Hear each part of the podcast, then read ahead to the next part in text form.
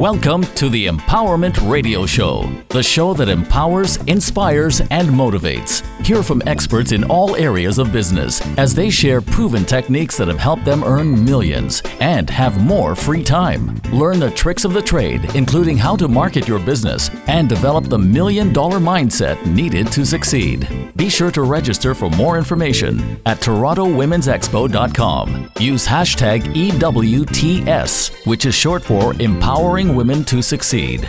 Now, let's welcome the host of the Empowerment Radio Show, Randy Goodman.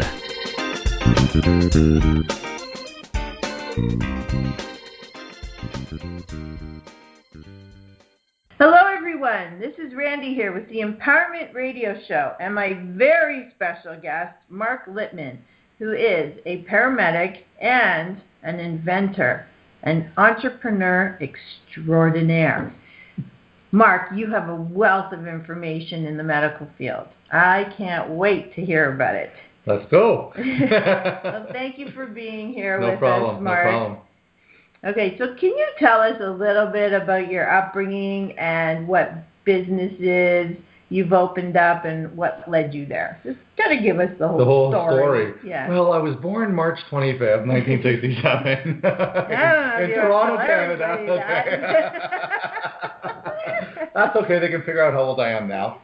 Um, no, um, my career after school started off in business with my dad um, in the garment manufacturing business, and uh, went to school for that, and um, was doing that with my dad for quite a few years. And my dad uh, sold off the business, and you know, I, I presented another uh, business opportunity to him to get into uh, the billiard and comedy club business. Uh, back in the day, it was a it was an up and coming type of thing, and uh, my dad and I went into a business together um, in uh, in uh, Richmond Hill, Ontario, Canada, where we set up uh, a billiard and comedy club that we ran together for about eight years. And then um, we sold that off, and I was kind of a little lost as to what I was going to do with the rest of my life.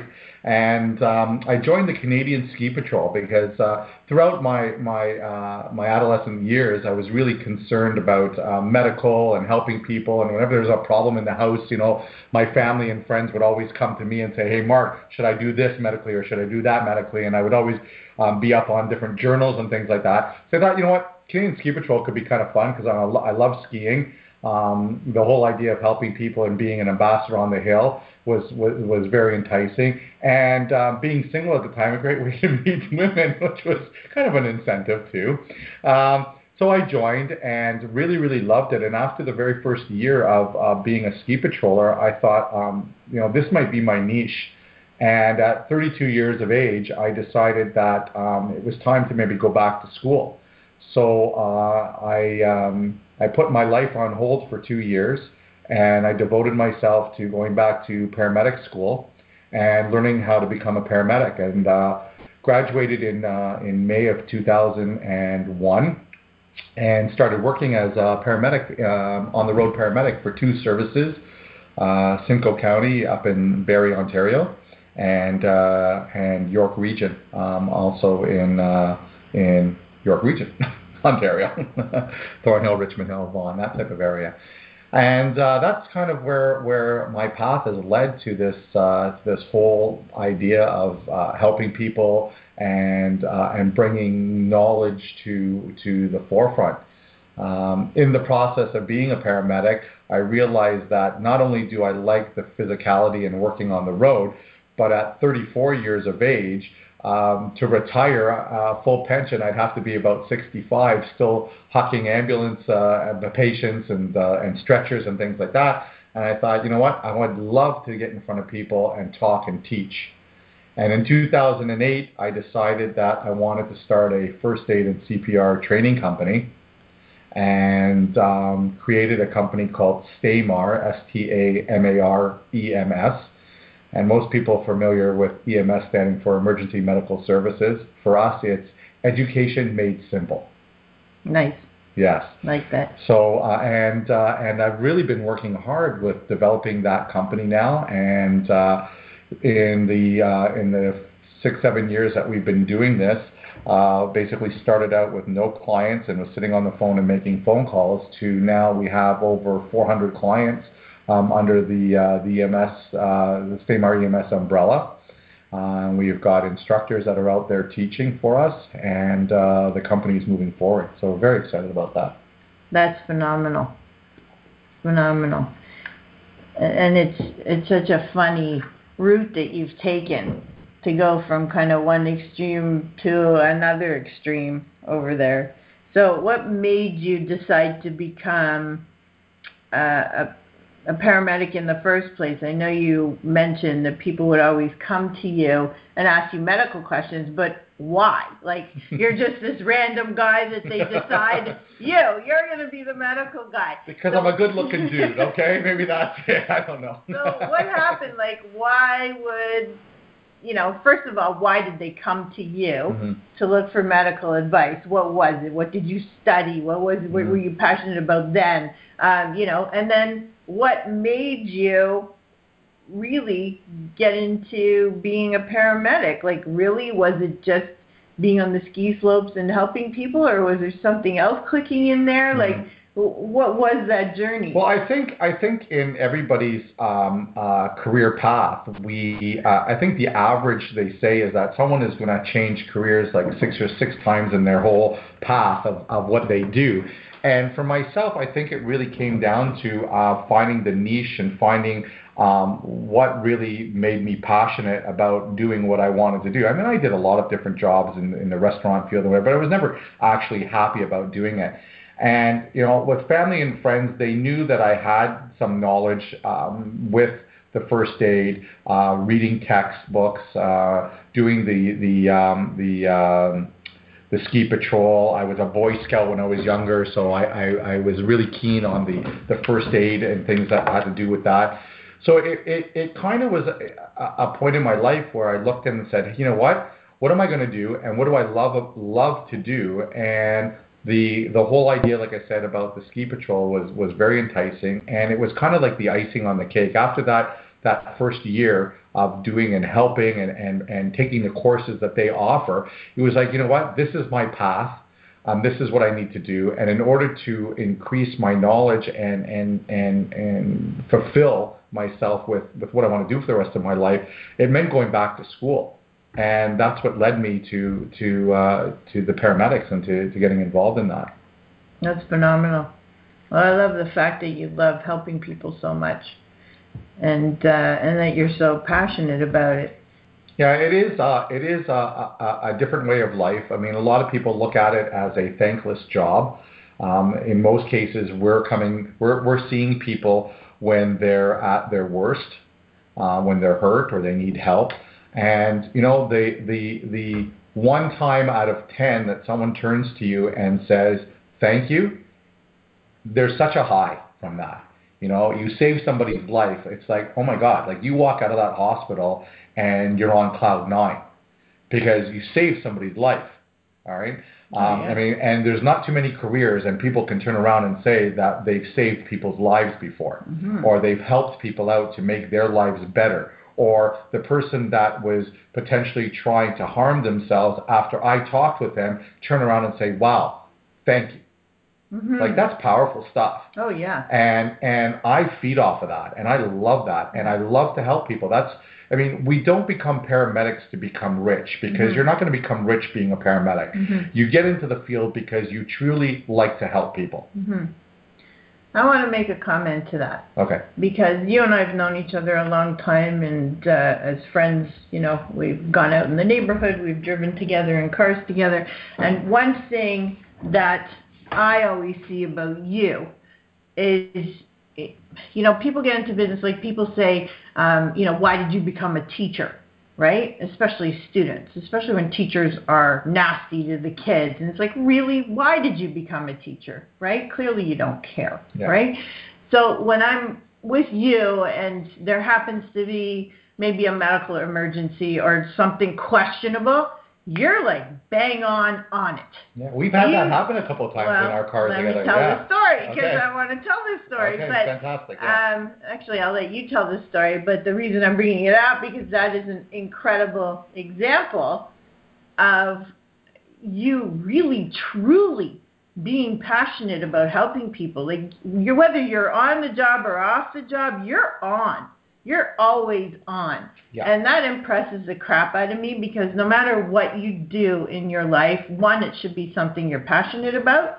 And two, when you're passionate about it, you are always on. You always want to help people in that field. And Correct. you don't even hesitate. So you and I were in the car, hmm and we won't say where we were, but we were driving, and something happened.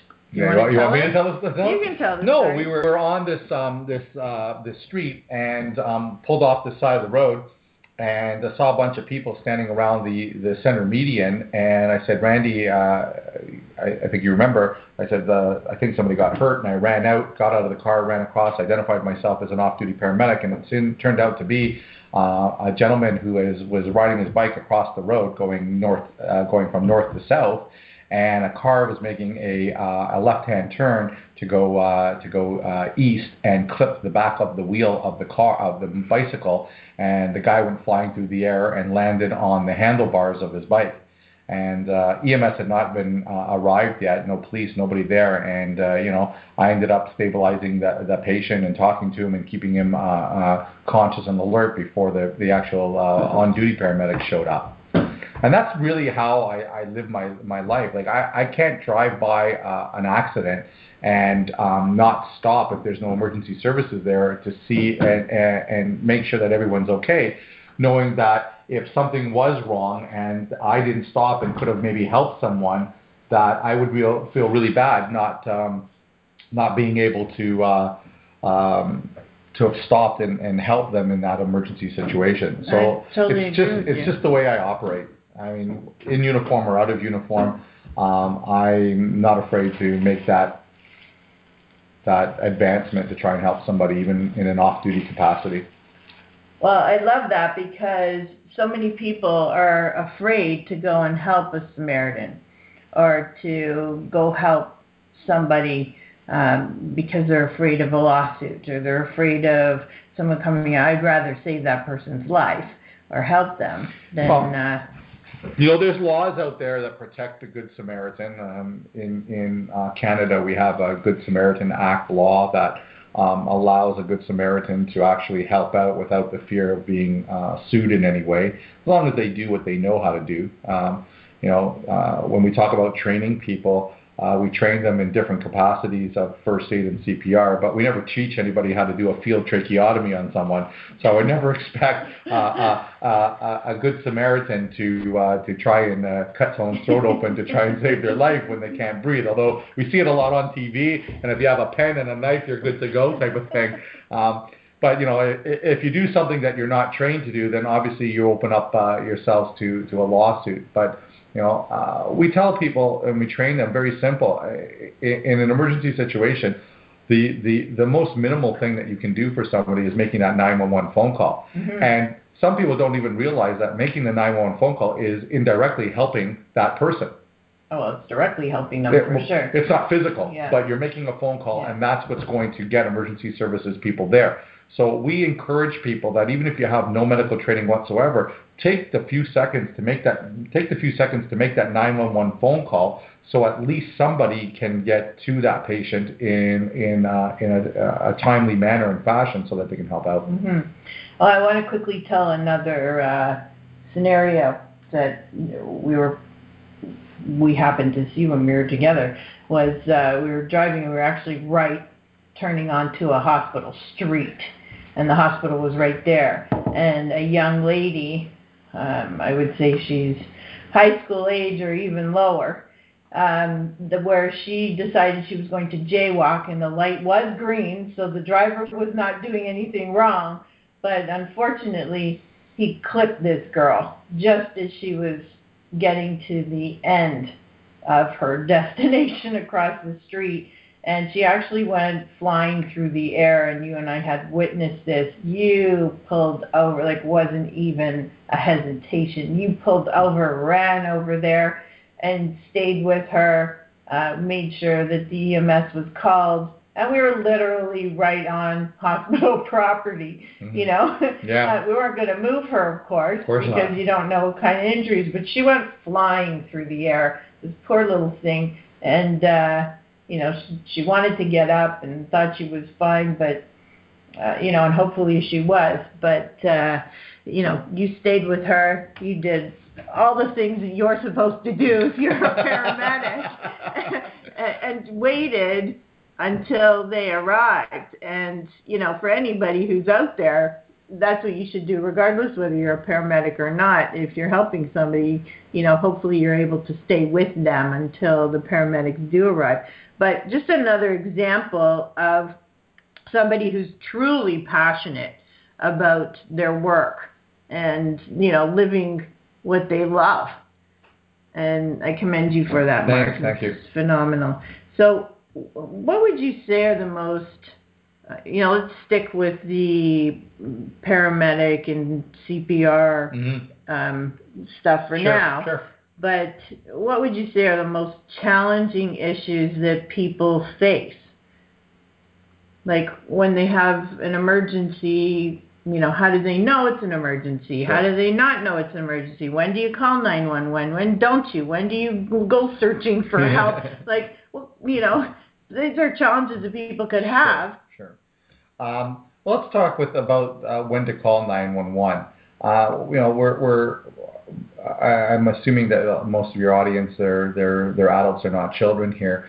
Um, when you come across a situation that you feel is, is an emergency, I would not hesitate in telling you that making the 911 phone call is better than not. Um, I always deal with this type of a um, this type of a saying when I do my courses is that treat for the worst, improve the best. And if people live by that motto, they'll never do anything wrong. I mean, even in the field of being of paramedicine, I mean, when a dispatcher gets a 911 phone call, they're listening to what's going on. And, you know, I would say probably eight out of 10 times we're being sent to the call lights and sirens. Why? Because the dispatcher is thinking the worst case scenario. And if it is the worst case scenario, they really want the paramedics there as quickly as possible. When the medics get there, they will then decide on whether, you know, it really is a, an emergency or it's not. And then we may, you know, we still may take a patient to the hospital, but maybe we're not going back by lights and sirens. Mm-hmm. So even within the field of paramedicine, um, we're using that that theory or that that that that uh, saying, if you want to call it that, treat for the worst, improve the best. So when it comes to the general public, I encourage people to make the 911 phone call if they think it's needed. Absolutely. Because if they don't make the phone call and it really is a situation that warranted it, that there could be someone who is seriously injured or someone who dies because somebody wasn't sure whether they should or shouldn't, or are they going to tax the system by making a call when maybe it shouldn't be there. The paramedic's job is not to sit in the in the ambulance base or um, you know watching TV or, or whatever. When we sign up for this job, our shifts are anywhere between uh, 10-hour shifts or 12-hour shifts, and the job is to be out there servicing the community. I mean, your tax dollars are how we get paid. Right. So if we get a call for someone who's cut their finger, it's our responsibility to go to that call, whether we like it or not. That's what you sign up for.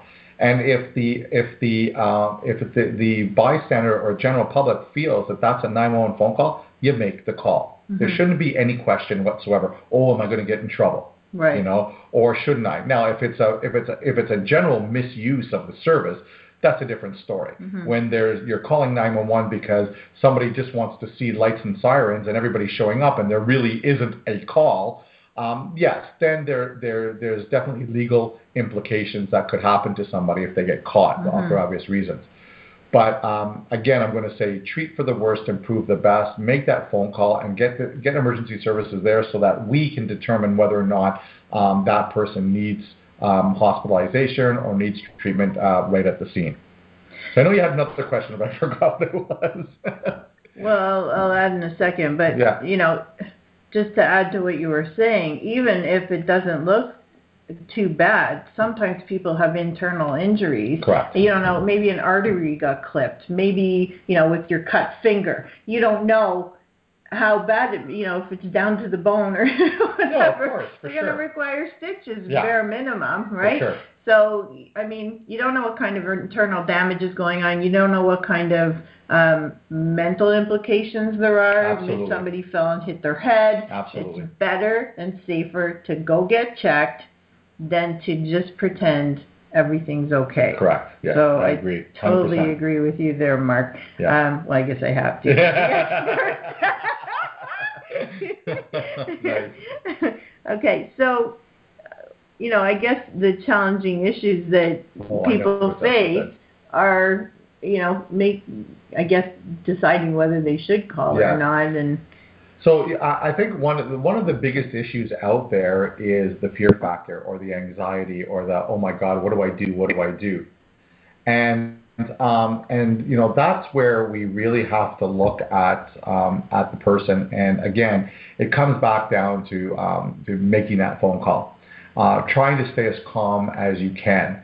Uh, if you're if you're dealing with somebody that you know, it's in their best interest that you are calm, that you try to to to uh, to treat them in any way that you can, and make the 911 phone call. I mean, we jokingly say in our classes, you know, tell the person they're going to be fine, they're going to be okay. 911 has been called. You know, never turn to that patient and go, "I'm sorry, you're going to die." Right. Probably not a good idea to say that to somebody. No. No. Um, regardless of what's going on in your head. right. Um, and and you know what? The way I look at it is that if I was the person that was lying down on the ground and I was the person that was hurt, I would hope that somebody would stop and help me out, Oh, either in a physical manner or just by making the 911 phone call. And I think people lose that idea of wanting to get involved because they think, oh, someone else will do it. Mhm. Okay, and that's a big problem because um, in the courses we te- we talk about. Well, you know what? If you're not calling 911 because you think someone else is going to make the call, they're probably thinking the same thing, and so is the person next to them, and so is the person next to them. And what ends up happening is nobody's making the phone call. So, you know, we encourage people to make the phone call and never think, oh my goodness, that somebody is going to overload the, the 911 system. In fact, the dispatchers encourage more phone calls um, to come because the more time, the more calls that are made uh, because uh, due to an incident, the the higher the awareness is for that incident, and people have different perspective uh, perspectives of about what's going on at a scene. So some person making the phone call may see one person injured, and another person from a different perspective may see more people. So now they're getting these phone calls made to 911, and the 911 dispatcher is going, well, hey, maybe we should be sending more than one ambulance to this call. So we really encourage people stay calm, be focused, get the call made, which is very important, Mhm. and then start dealing with the patient or with the person that's hurt. Oh yeah, for sure. Thank you. Uh, so, what would you tell people about trying to get into this industry? Is it difficult? Well, the field of paramedicine, um, it, it's not an easy field. I mean, you have to um, have good, uh, especially at a high school level, coming out of high school, you need to have a good uh, science, math, and and um, and uh, biology background. Uh, you can get into the paramedicine program right out of high school. It's a two-year program as it stands right now. Uh, there are, uh, this is in, in, in Ontario, Canada, right? Um, there are there is actually a um, a bachelor's degree in paramedicine, which if someone was really interested, could take it to a four-year program. Uh, the field it, it is a competitive field out there, and um, the reason it is very competitive is due to the nature of what people are doing. The services want the cream of the crop. They really do, and um, and part of that getting the cream of the crop is going through this very competitive process. So even after you finish your two years of school, there's um, a provincial exam that you have to write. It's a it's a six-hour exam, three hours in the morning, three hours in the afternoon. Uh, you need to get 70% or greater, but that doesn't guarantee you a job yet. What that does guarantee you is the opportunity to go and apply now to different services. And in Ontario, Canada, there's 52 services, so you have options um, to go. But it, for each service, you have to do individual testing, and it's then a a, a, um, a competition. If the service wants 15 people, they're going to take the top 15, and if the the lowest uh, mark of the top 15 is 90%, then they're not taking anyone that's 88, they're not taking one that's 89, they're not taking anyone that's 85, and those are really good marks to Mm-hmm. get. Mhm. But they're gonna they're gonna look at those people that are in the 90s or higher because that's what they want. So it is very competitive. Um, you have to be passionate about what you want to do. Um, you can't be discouraged because it is it is a very tough program. I went into it as an immature student, but we started off our program in September with uh, almost 50 students. We had about 25 of them were Christmas graduates. I joke about that, but a Christmas graduate means that they were gone before uh, at the Christmas break. They didn't Okay. cut the Yeah, mustard. And at the end of the day, when the two-year program was done, we graduated with I think close to 15 people Wow. out of starting with 50. Wow. So you really got to be passionate about wanting to do it and getting involved in it, and um, you have to keep your skills. Like it's very, very important, and you need to you need to study and uh, and and know what you want. Mm-hmm. Um, there's a lot of other opportunities out there. I mean, uh, people that don't necessarily get on an inline type of service. Um, there's patient transfer companies. Um, you can work as uh, set medics for movies. Uh, you can teach if that's what you want to do. Um, in other areas of Canada, you can work on, or even the world, you can work on oil rigs. I was in the oil industry for a while, working um, out in uh, Western Canada as a paramedic out there. Wow. Um, uh, uh, cruise ships now are looking for paramedics to work on the cruise ships, which for you know someone that doesn't have any ties and can be gone for four months at at a time, um, that's a great opportunity, and the money is fantastic in doing that. So there, I, I don't wouldn't, wouldn't want to discourage anybody to becoming a paramedic, but it's not a cakewalk, that's for sure. Uh, and you know people need to understand that you know you're going to be saving people's lives, and you know they don't want a 65% person being out there trying. And I don't think the person that you that you want saving your life should only have 65% knowledge. You want Right. somebody that has the 85 to 90 and and so on and so forth. So, um, like I said, it is a competitive process, and but I would never discourage anybody. But they, you know, you really have to be committed to it. Absolutely. Yeah. Absolutely. So I know we've kind of focused on, uh, you know, that area of your life uh, with the, being a paramedic and also having your own business and training with CPR and whatnot. And again, tell us that website. So our uh, our company is called Stamar EMS. That's S T A M A R E M S. The website is www.stamarems.com. Uh, and uh, they can go there and check out the website and see uh, and and take a look at the different programs and courses that we uh, that we offer throughout um, Ontario, Canada. Okay, so you have also accomplished something extraordinary as well that you haven't mentioned yet. No, no.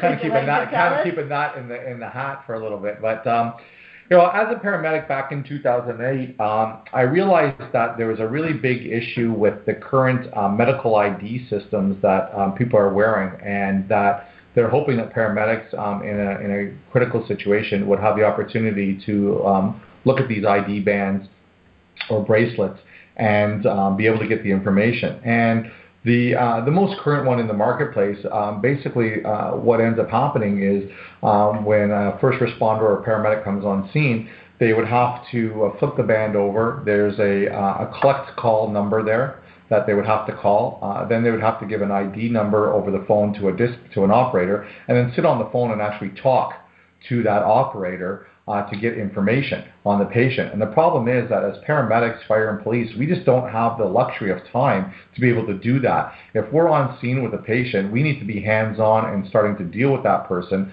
um, before they go sour or potentially could die on us. So I thought there's got to be a better way out there. And um, I invented a product where um, it's a, a silicone type band that's waterproof, shockproof. There's no batteries in it whatsoever. And now um, the paramedics are being educated that they can actually take their smartphone, tap the band with their smartphone, and instantaneously get personal and medical information on that patient right to their phone.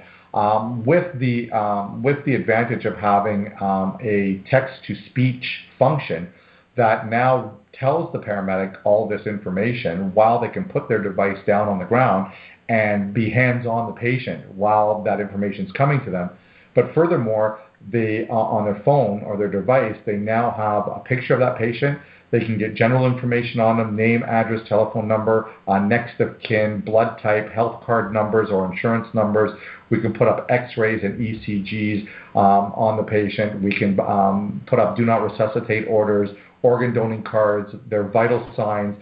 Um, we can look at their medications, their um, their dosages and frequency. We can look at their family's medical history. We can look at their medical history. All this information now uh, is right at the fingertips of the paramedic. And the nice part about this is that if the patient is unconscious or unresponsive, or the, one of the biggest things now is because of, of um, diversity in in cultures is that we have a hard time coming into different cultures and maybe not be able to speak to them or to communicate properly that the first responder can just tap the band and the information is right there without having to actually speak with the patient.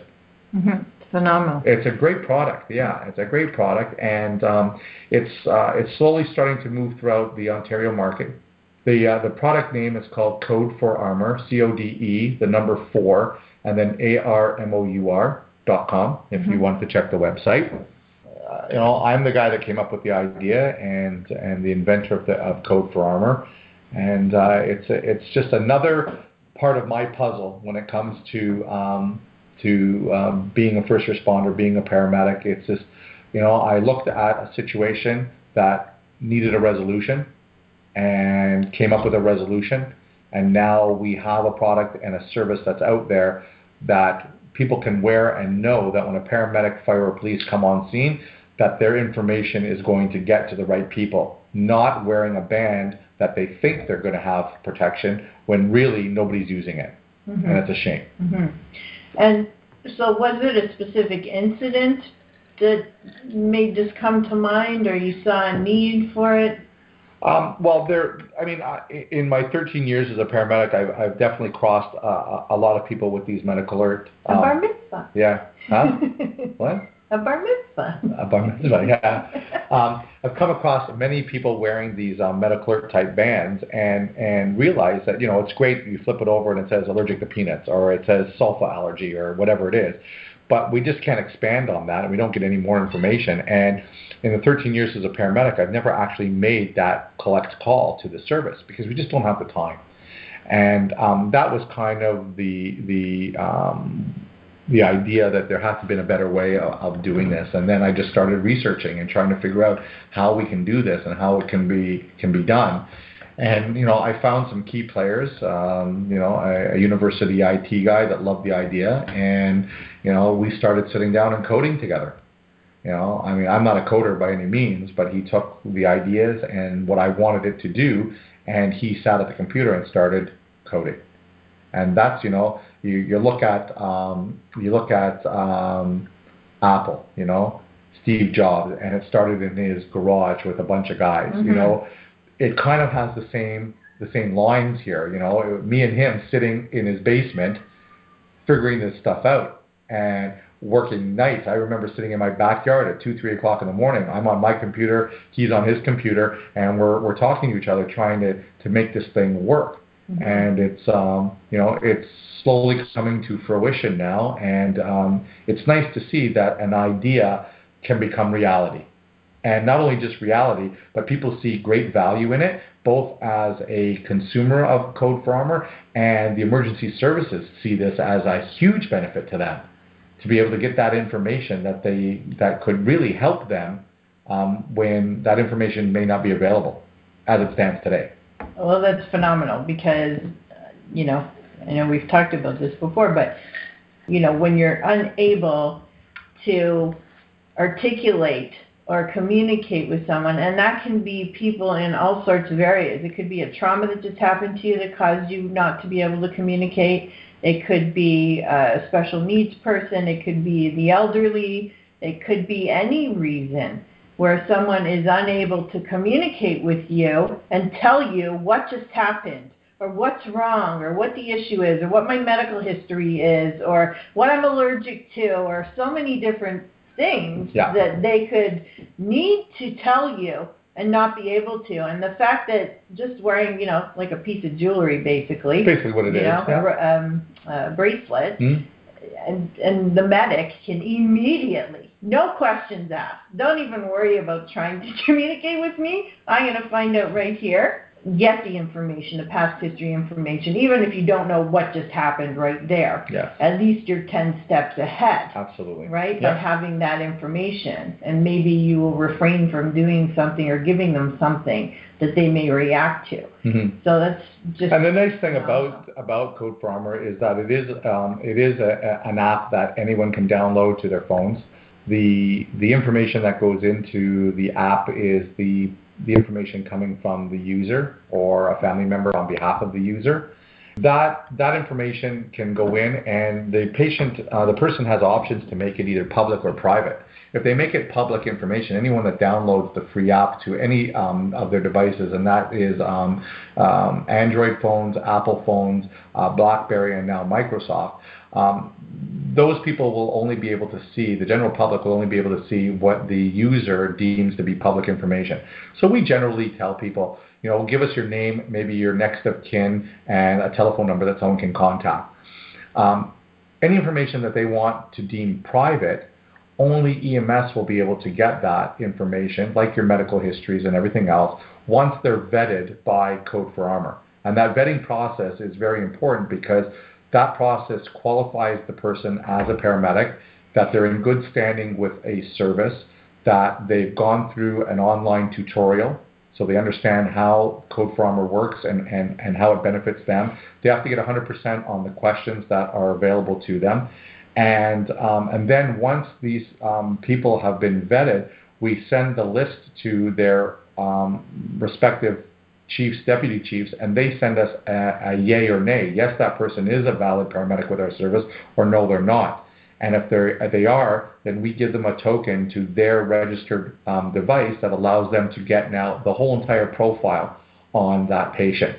Otherwise, they, if they don't go through, go through our vetting process, then they're just like every normal Joe out there, and all that they're going to get is the public information, which is a great tool. And it complies with all of the current privacy standards and regulations um, in Canada and the U.S. Perfect. That's incredible. Yeah. So, if again, please tell the audience if somebody wants to get in touch with you, how what's the best way to do that? What website should they go to? Um, you can contact me through um, the Stamar EMS website. Um, that's www.stamar then ems.com. Uh, you can contact us through through there, and um, uh, we have uh, people available to uh, to respond Monday through Friday, nine to five uh, Eastern Standard Time, and um, we will uh, will respond either by uh, phone call back or by uh, by uh, email or through the web. Okay, perfect. Thank you. And that's such an incredible journey, Mark, that you Yeah, told us you. about. It's amazing. Uh, and it was an honor to speak with you today. So thank you for sharing. Thanks for having us. me on your show. It was great, a lot of fun. Well, thank you. And I want to thank each and every one of you for listening to this podcast. And please remember to subscribe and share. Thank you, and we will see you or hear you or speak to you on the next podcast. Thank you for listening to the Empowerment Radio Show. Want more empowerment from Randi Goodman? Stay up to date and follow Randi on Twitter at Randi Connects. That's Randi with an I. Remember to use hashtag EWTS, which is short for Empowering Women to Succeed. Or visit TorontoWomen'sExpo.com.